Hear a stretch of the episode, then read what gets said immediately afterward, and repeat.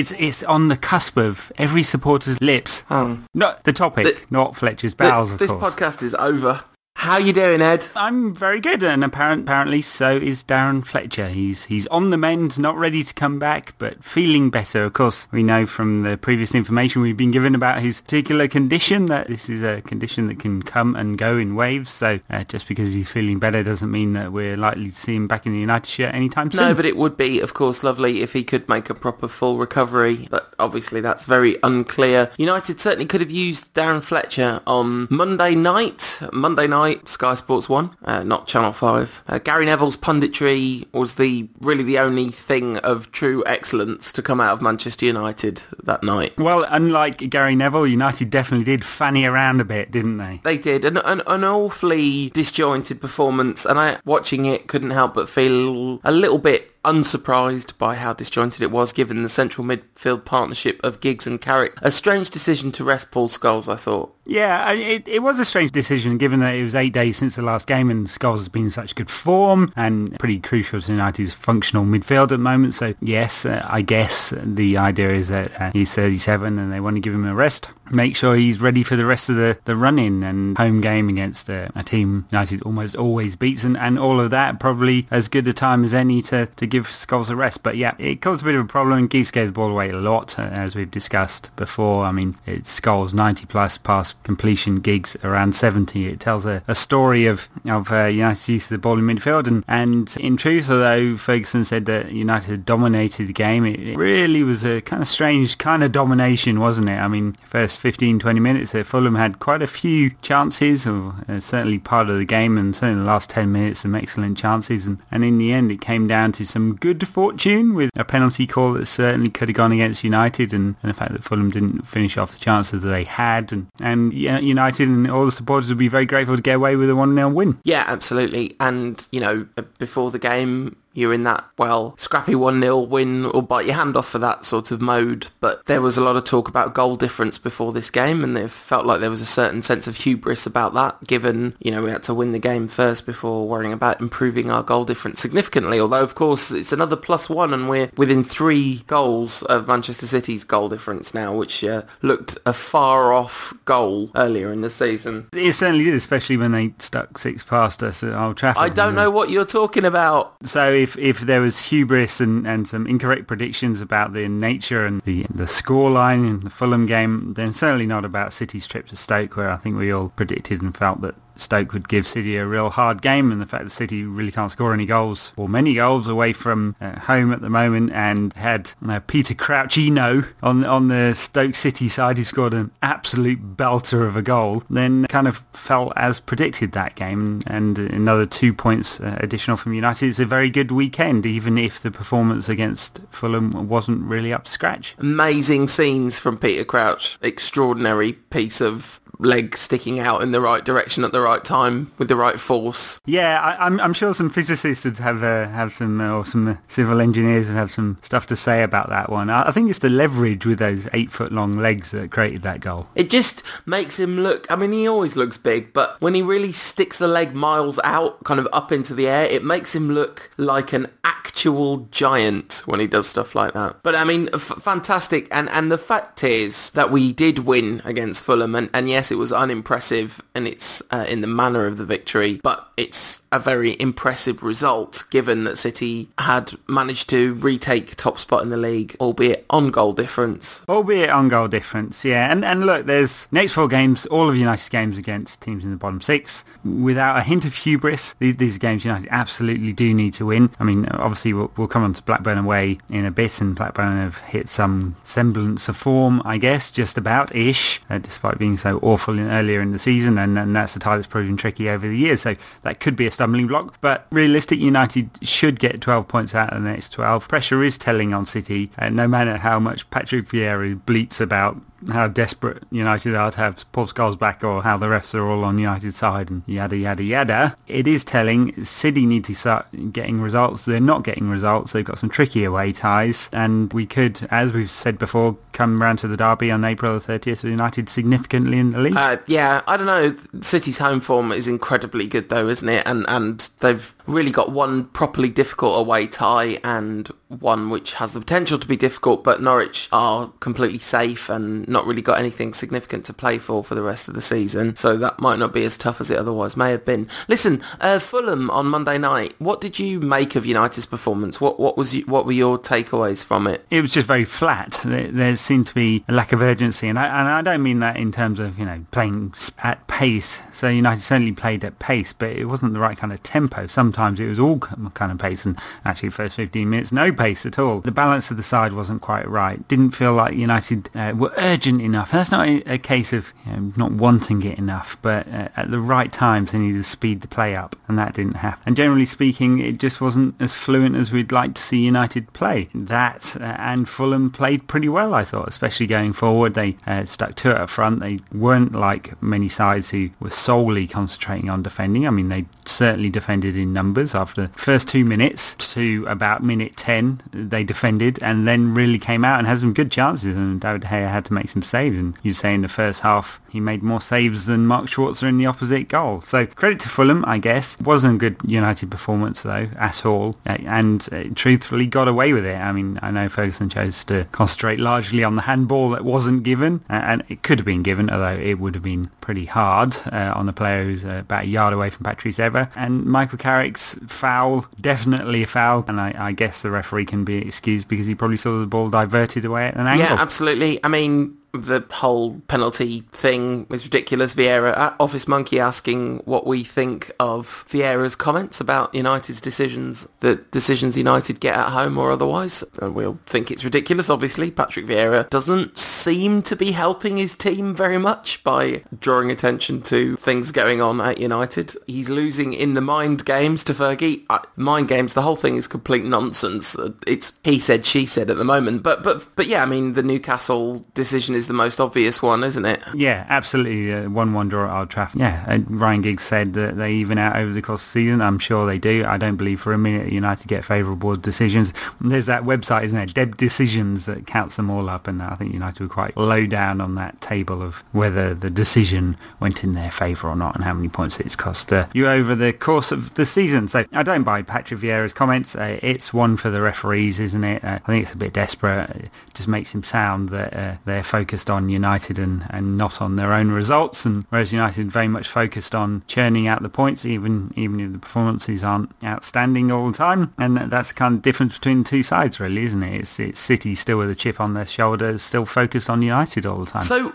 any decent performances from United players? I thought Valencia was again our biggest threat. Yeah, I mean he certainly wasn't as good as he was the week previously. Not nearly as consistent. Uh, you got to praise the back five, I guess. Jonny Evans had another excellent game. Fair to fair to say he's United's definitely second choice central defender. May even be the first name on the team sheet. He's playing so well at the moment, and and, and De Gea had a solid game. No mistakes. Hasn't made a mistake for weeks and weeks and weeks now, and and so you got to be pleased about that. I mean, in fact was clean sheet for United and, and if we get clean sheets every single game from here until the end of the season we'll be pretty damn close to winning the title. Yeah, absolutely. So, I mean, I guess I'm struggling to find interesting things to say about that game. I, I really don't understand why Fergie didn't play Scholes and, and took the risk of the disjointedness that happens pretty much every time Giggs is in the midfield. I guess the one thing that often happens when Giggs plays in the midfield is he creates goals and that didn't happen. So the, the gamble kind of didn't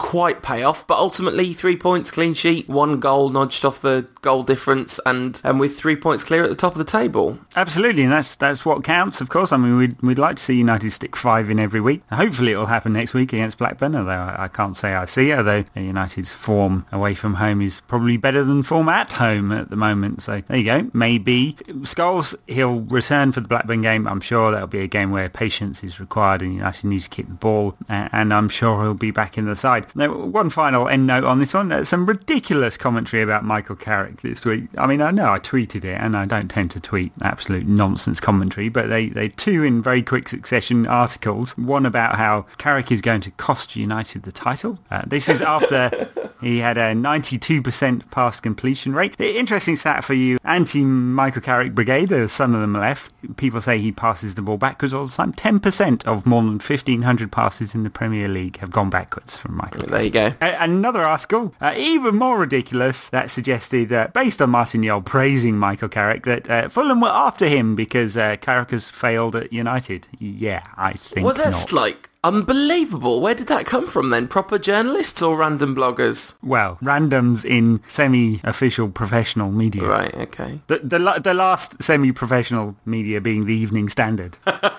Semi-professional being appropriate. I mean, Michael Carrick has probably been United's player of the season. I mean, I'm looking forward to the discussions we have about player of the season because I think it's going to be really interesting. Uh, you say David De Gea's uh, not made any mistakes for ages. In the tunnel, I had a decent close-up of the hair. Can't help thinking that whilst that beard may be getting results, it's not doing him any favours facially. I, I, I think he's trying to become Brian Blessed, isn't he? So I, I just picture him in Flash Gordon, you know, the film from the 1980s. Disney's put on a few pounds, well, 200 pounds. Yeah, another one of himself again. and there you go, he could he could be him. Flash. Uh, uh, that, that'll be the entirety of my singing this week. Very good. So a couple of other things this week, if we're done with Fulham. Rio Ferdinand, suggestions that he may be getting a new contract. He's actually got a contract not till 2012 till 20... 13, so he has a, more than a year left on his contract anyway, but suggestions that he'll get an additional year on top of that, which would be attractive to him, especially uh, coming up to 34 now, and, and a two-year contract gives him a bit of security, although it would mean a hefty pay cut. So what do you think about this one? I mean, he, he's certainly going to be at United next season, I would think now. Uh, Ferguson came out and praised him this week, and I think we all felt that Rio was very close to going, well, he was very close to leaving United last summer, uh, but looks like he'll be on for uh, more than a decade at the club by the time he finally leaves. Yeah, I, I did not think he was very close to leaving in the summer. I mean, I know, I know there was a lot of talk, but it didn't feel like he was just about to be out the door. I mean, maybe he was close to fixing an exit for the end of this season, but it seemed remarkably unlikely to me that he would leave, given that what Rio seems to care about more than anything else is winning trophies. That that seems to be his whole thing when it comes to football. Uh, and Brand Rio, of course. well, yeah. But, you know, as, as a professional athlete, what he wants is to win, isn't it? And and there's obviously no better place to do that than United. And, I mean, he's obviously an extremely wealthy man already, so money is probably not his motivating factor in, in contract decisions. No, a, a decade at United on uh, extremely large wages uh, have ensured that he never needs to work again after this. And of course, his focus is on his media empire and commercial exploits and, and all of that. So uh, I can't see him going to the Middle East or China or anything like that or Russia. Uh, I could see him going to the States, of Yeah. course. And that, this this was the, the very strong hint backed up by some very good sources on this one that uh, Rio and his people were definitely looking at that last summer and, and United were prepared to countenance that. Now, it didn't happen and uh, I would be really surprised if United let him go in the coming summer. They'll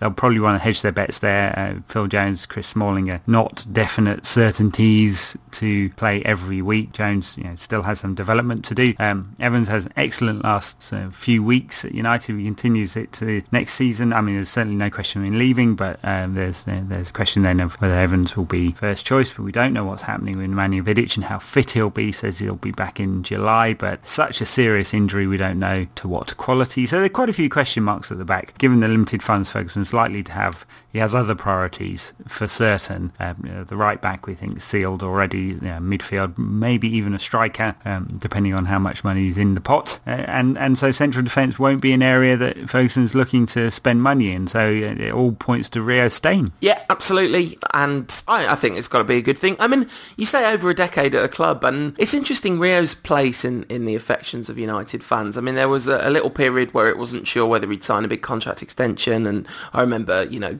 sign your contract chants at him and stuff. Well, and this was just after he'd spent eight months out after you know receiving a ban for forgetting to do a drug test. I mean, as unfair as that decision was in many ways, uh, you know, oh god, we could go back into that one again, but definitely unfair and unprecedented. It was the wrong time to pick to start a war with the club over a contract. Well, yeah, although of course from the player's perspective, it was exactly the key time to do that, given his kind of potential, you know, going into the highest earning phase of his career and definitely the top performing phase of his career. Yeah. Um, and, you know, he's always been a bit London for United, hasn't he? He's always been a bit flashy and a bit kind of, you know, geezer bloke. But he's been an immense, immense player for us for such a long time. And I really like him. I really, uh, you know, his public persona is a bit dippy or whatever, but I just kind of enjoy his presence in the public eye. He, he seems to have a balance of, of, you know, self-promotion with actual genuine content on his Twitter feed and he's kind of open about what he thinks without being offensive to, you know, without causing a massive media storm every time he says anything. You know, I, I just think he's, he seems like a, a sort of decent bloke, Rio. I, obviously reading a, a, bit into it from a distance, but I, I kind of like him and, and I definitely think he's up there with the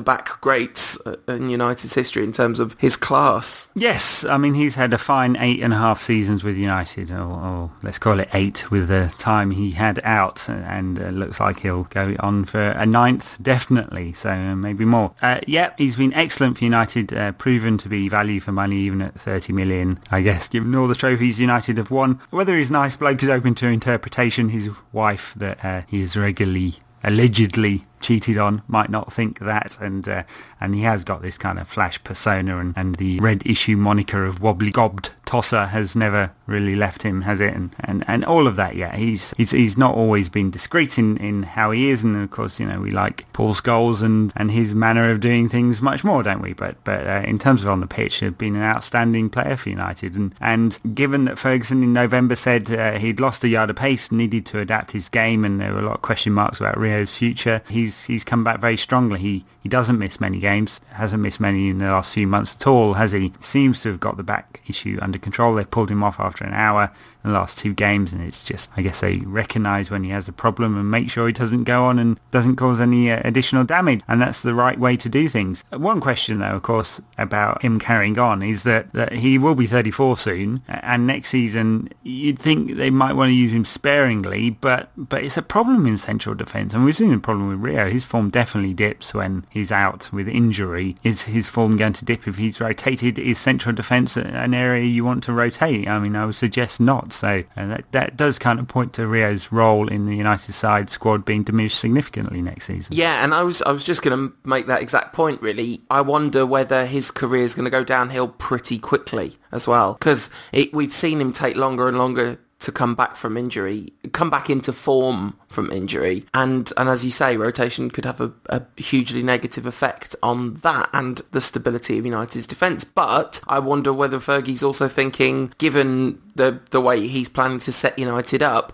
having a kind of less pacey, more deep lying defender week in, week out, and the physical demands aren't going to be quite so strong on Rio. I mean, he does spend large parts of the game quite literally not doing anything. You know, he, he sort of strolls about in our half when the ball's in their half and Jonny Evans is always the one kind of doing the running, and Rio's making sure he stands in the place the ball's going to be, you know, and all that stuff. Yes, well, and a nice segue into another player who does not very much on the pitch, and more literal in Michael Owen's case, but he says this week that he'd like to stay in football for another three years, uh, hinted that he'd like to stay on at United, and uh, it's really up to the manager to decide that one. You can't see this, can you? Uh, could Owen get a another year's contract. I mean, I suppose if you really wanted to take the, the Glazonomic scenario to its ultimate extreme, they would not spend on another striker after Berbatov leaves this summer and Macheda is sold and give Owen the fourth choice spot in, in attack and another year contract and a fourth year at United. You can't see that, can you? Yeah, I, I can see it. it. It doesn't sound like good news. The, the other Glazonomics factor is you probably don't have to pay Michael Owen anything. You probably just say, okay, you get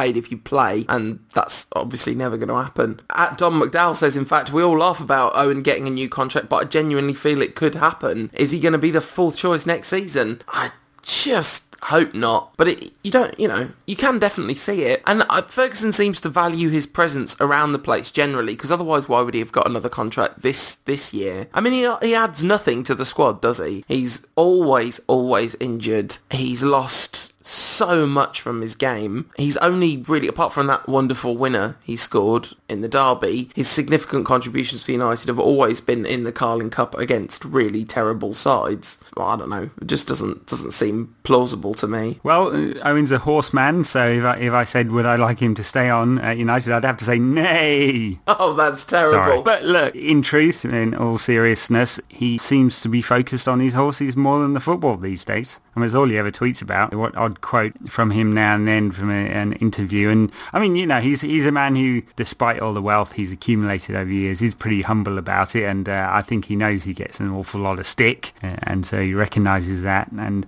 and he seems a nice enough chap, you know, even for one who darkened our doors from uh, his presence uh, at Anfield all those years ago. So I, I don't despise him despite that. I mean, I mean that that's all mitigated by the fact that uh, Liverpool supporters absolutely hate him. So it irritates them. It's good. It's good uh, for that reason alone, I suppose. But you're right. He's added absolutely no value for United. I mean, I, I read some utter nonsense on Twitter about uh, Owen having debates with people who say, oh, he's good for the kids. In what sense? I mean, any game he plays is a game that uh, younger players can't. Uh, he can't teach them anything when he's on the treatment table. He might be a, a nice influence around the, the squad, but it's not like United short of experienced players. Paul Scholes and Ryan Giggs, who have you know, 1,500 games worth of experience for United there, so I'm not sure how much value he's adding there. Certainly not adding goals against, he scored one goal against what you might call the, the big five rivals in three years at United. More than half his goals have come in the Carling Cup. Take away those three goals against Wolfsburg, which was you know a weird game all in all. he's got one in the Champions League. His value is, is almost nothing. I mean, he's he's he's not he's like you know started the season like fifth choice striker. Uh, he's he's a, a player will play in second tier games only. And what's the point when we could have a young player playing who, who wouldn't cost much either? I don't see the logic in any of it, and uh, I'd be really sad and actually quite angry given he's got the number seven shirt if he gets another season at United. They'll have to take the number seven shirt off him, surely. Well, why would they? Why? Would I guess. Talking of shirt numbers, uh, we've had a question about who should get the number nine shirt if Berbatov leaves. I find it difficult to discuss this because it raises the possibility that Berbatov will leave, uh, which I know I'm going to have to come to terms with. But Welbeck or Chicharito? I, I, have no opinion. I mean, it doesn't really matter that much, does it? You know. No. Despite that little rant about the number seven shirt there, uh, it's not that important. I, I guess they can toss a coin if one of them cares. Yeah, I mean, and also, I know it's sort of ridiculous, but the number seven shirt does have a, a weight that the number nine shirt doesn't have at United. You know, a significant. Well, right. Look, there, has been some you know outstanding players who've had number seven shirt, haven't they? You know, Beckham had it for a while. Cantona, Best. Steve Coppell. Yeah, little little somewhat half-known figure that's gone on to do okay in La Liga, called Cristiano Ronaldo, of course. Mr. Ronaldo, yes. 100 goals in 92 games for Real Madrid in Spain. I, I feel sick just talking about it. The man is a machine. He really is. And, and, and the remarkable thing is that he has played sick at second fiddle every week as Leo Messi scores one brilliant goal after another. In fact, I mean, he doesn't score one goal, does he? He scores one brilliant hat-trick or quintet of goals after another. It is really odd that the two of them are around at the same time, and it must be, it must just knock Ronaldo to no extent. I mean, he has just broken the record for quickest to 100 goals in Spanish football, a record that was held by Ferenc Puskas from a time when, you know, there was 17 strikers on the pitch. Try saying that in a Sean Connery accent. Yeah, Ferenc Puskas. Uh, it's just exactly the same. Uh, but yeah, from from a time when, you know, they didn't really have defenders in football and every game was 8-0. But that's pretty much La Liga now, of course, when, when Real Madrid and Barcelona play, every game's pretty much 8-0. But 192 for Real Madrid, just amazing. And I guess congratulations to a player that United's website keeps on insisting on calling a Manchester United legend. Yes, interesting way of putting it for an ex-United player. So another player who has not scored 100 goals, probably won't ever get 100 goals uh, if his career goes on the current path. Kiko Macheda, we talked about him a couple of weeks ago, of course, didn't we? Discussing whether United might need a fourth striker in the summer. Uh, he's been injured, got an ankle injury, won't play at all for the rest of the season. Talk about a dog's dinner of a season for him. Uh, injury, uh, reserves, uh, another disastrous loan, and uh, his career has gone south extremely rapidly. Yeah, at Jack underscore Canning's asking whether we think he should stay or go, especially given this latest injury setback. I'm pretty sure we said on the show last week, well, you said you were almost certain that Macheda would go, and I, I definitely agree with that. I, I think he'll find his level because I, I think he's he's not a player without talent. He's just not of the highest level of quality, I don't think. But uh, but I, I definitely think he'll find his level and have a successful career for sure. Yeah, I mean, I'm sure he will. He just he doesn't feel like a player who has the right mental attitude right at the moment. Maybe maybe he'll come back. I mean, we, we talked about him and Welbeck, didn't we, a couple of weeks ago? Interesting that Welbeck had an utter stinker of a match against Fulham, didn't he? His touch was all over the place. Every time he tried to control it, he kicked it about ten yards forward. So uh, let's hope that was a one-off because uh, it didn't it didn't augur well. But you know, his his career's on the rise. Welbeck's and Macheda's definitely on the side. He needs to make a really good decision in the summer uh, about uh, what he's going to do, whether it, you know, whether it's a move or a loan. He needs to make a really good decision, pick the right club, and get some luck. Of course, one thing that might be terrible for him is if United seek a fee and seek a fee that's bigger than the market is prepared to support, like they did with Kuszczak uh, and Diouf last summer, and both of them ended up staying on as a result. And Kuszczak's finally gone away on loan, and he'll leave on a free in the summer. And and Diouf left uh, 1.5 million for to Hanover. He scored a bunch of goals. Funnily enough, he's got five in nine or something like that. I mean, it might even be more than that now after the weekend. And but it was a, they were seeking a bigger fee than that to start with, and ended up taking a taking a loss on that deal.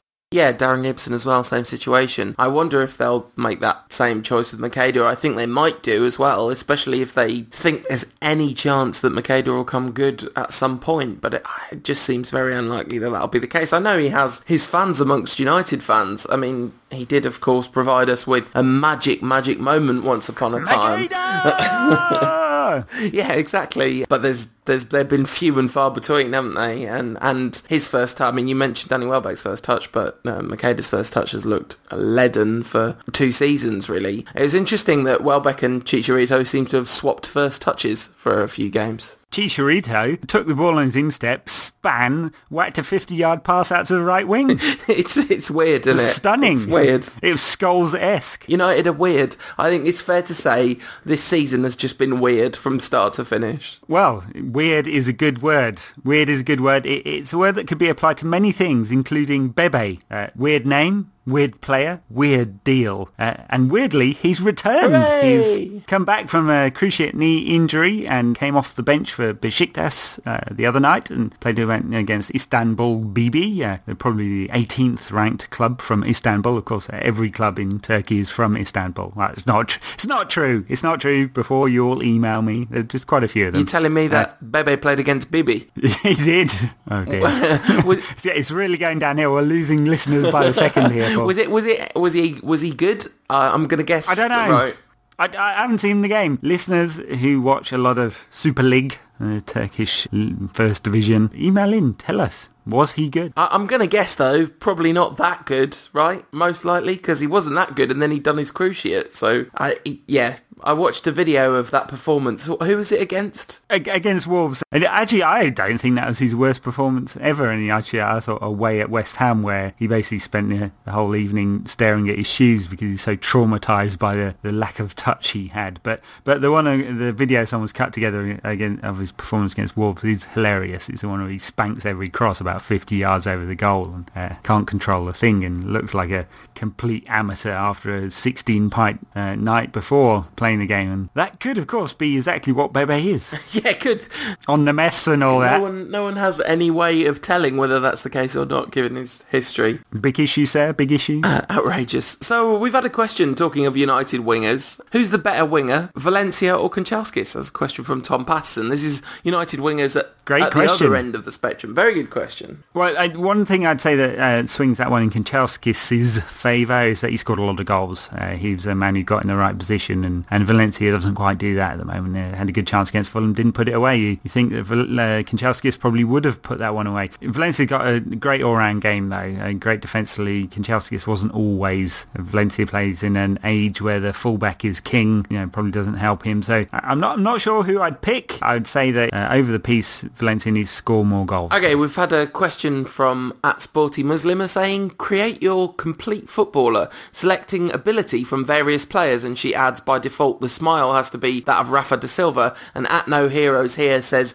also the beard has to be David De Gea's. I would seriously question that. If any footballer, perfect footballer is being assembled, he's having Socrates' beard. Ah, yes. Very good. Well, I mean, you'd want the, the pace of and the power of Cristiano, the silky feet of Leo Messi, the dribbling skills of George Best, the killer instinct of Denis Law, the shooting power of Bobby Charlton, the drive and determination of Roy Keane or Brian Robson, the balance of Ryan Giggs, the passing vision of Paul Scholes. Are, are these all United players I'm picking here? I think I picked a couple that weren't. well, you, you Messi, you had Messi and basically the best United players ever. I, I think that's a pretty good shout for the perfect footballer. The other thing that you could do is you could just take the footballing ability of Paul Scholes and the the time machine ability of Doc from Back to the Future and combine the two and Paul Scholes five years ago, and that's it. Job done.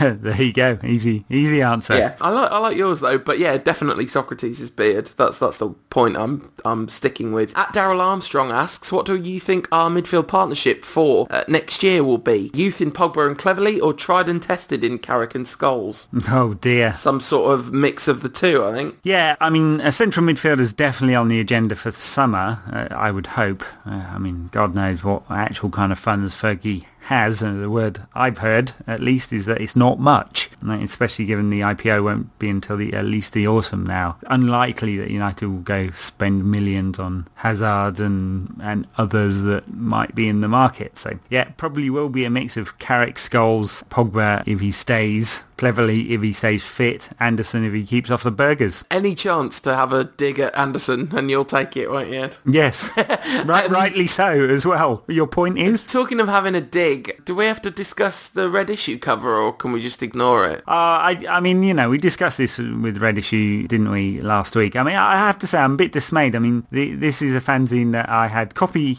number one of. Whole massive box full of them. and collected them for years and they seem to have got lost in a move somewhere along the line. But uh, so very, very long time reader of Red Issue and it's always been close to the edge, hasn't it, in terms of its editorial. But I think the editorial standards have dropped. Uh, I don't mean in terms of the crudeness of the editorial. It's always been like that. I just mean in terms of the quality of the editorial. So it's definitely dropped.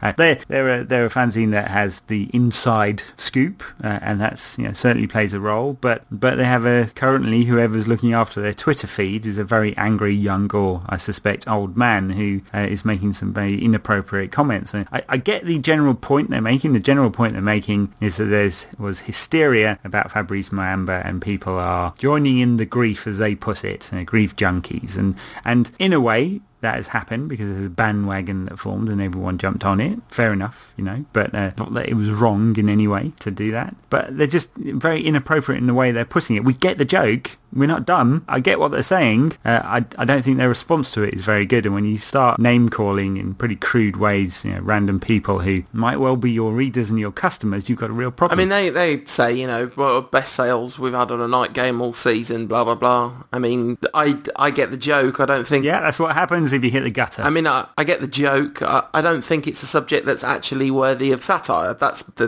the thing. And I think that the satire... I, I think there are, there are so many things in the actual real world and in football that are worthy of satire, where satire can draw attention to the heart of the matter. But in this case, I actually think the satire is really wide of the mark in terms of drawing attention to what's really going on. Because, uh, you know, people were like up in arms and, and, and a lot of other people were saying, oh, you're idiotic if you're offended by that cover. It's not having a go at Muamba in the slightest. It's like, I know it's not having a go at Muamba. It's just stupid and it's just ignorant. It's like the to to say that the thing that's really worthy of satire in our society is that people are too expressive about their emotions and too quick to jump on a bandwagon of trying to share sympathy and make sense of a really hard to fathom and hard for, specifically hard for the way human beings are wired to deal with situation. It's just like, well, come on, what have FIFA done this week? They've probably done a thousand, you know, a hundred things more worthy of satire. The Manchester United PLC have almost certainly done something this week more worthy of satire than people struggling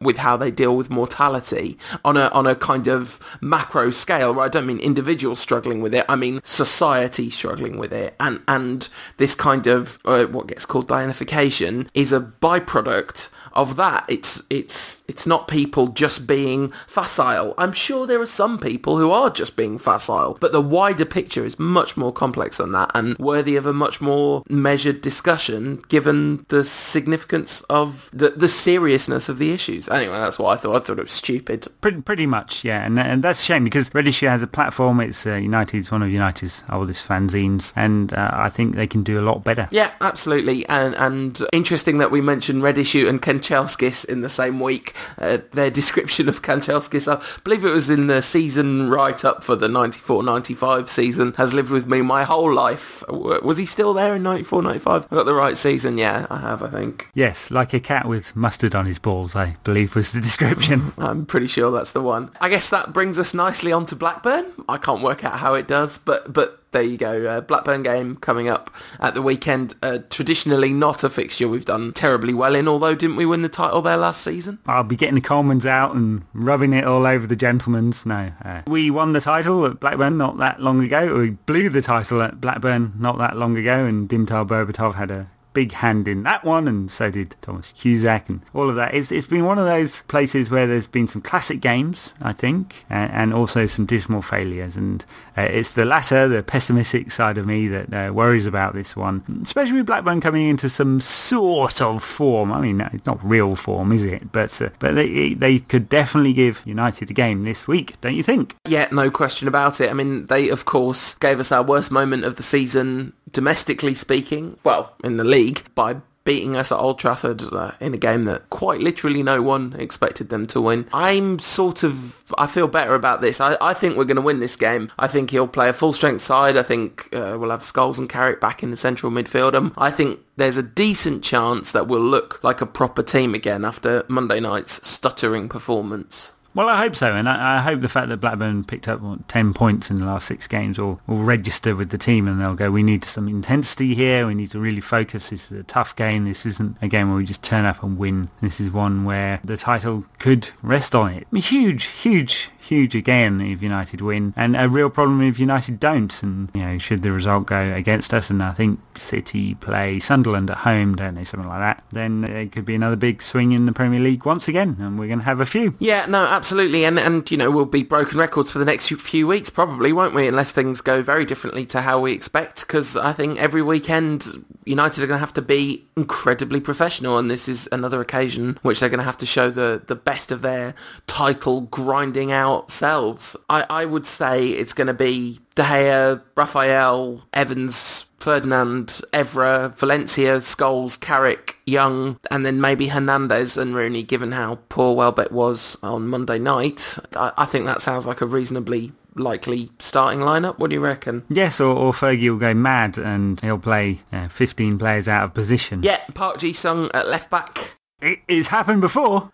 it has. It yeah, has. Maybe, maybe this is the time to make six changes and yeah, rest everyone after you've got to had a week off. Yeah, th- that's the good thing about having one game a week. I mean, I think we've only actually got one midweek game before now and the end of the season, so yeah, pretty much one game a week. Uh, there's there's really no excuse for Fergie to tinker, which is which is a good thing because I think rhythm at this time of the season is very important. He can't stop himself though. He had absolutely no good reason to tinker against Fulham, and he was like, "Ah, just think if I drop Scholes, it'll be more fun for me. I'm bored of writing the same thing on the team sheet every week. Yes. he likes to mix it up, doesn't he, Sir Alex? He certainly does. And a final Twitter question before we call it a day. At I am Scalman says identify two young potential signings that are cheap. One a creative midfielder and one a striker. And he suggests maybe a Giuseppe Rossi comeback would fit in perfectly with the new speedy system. Don't we have an option on him? Uh, he's moved, hasn't he, since since that? No, no, he's still at Villarreal. He's, Oh, uh, he's been injured for a lot of the season, so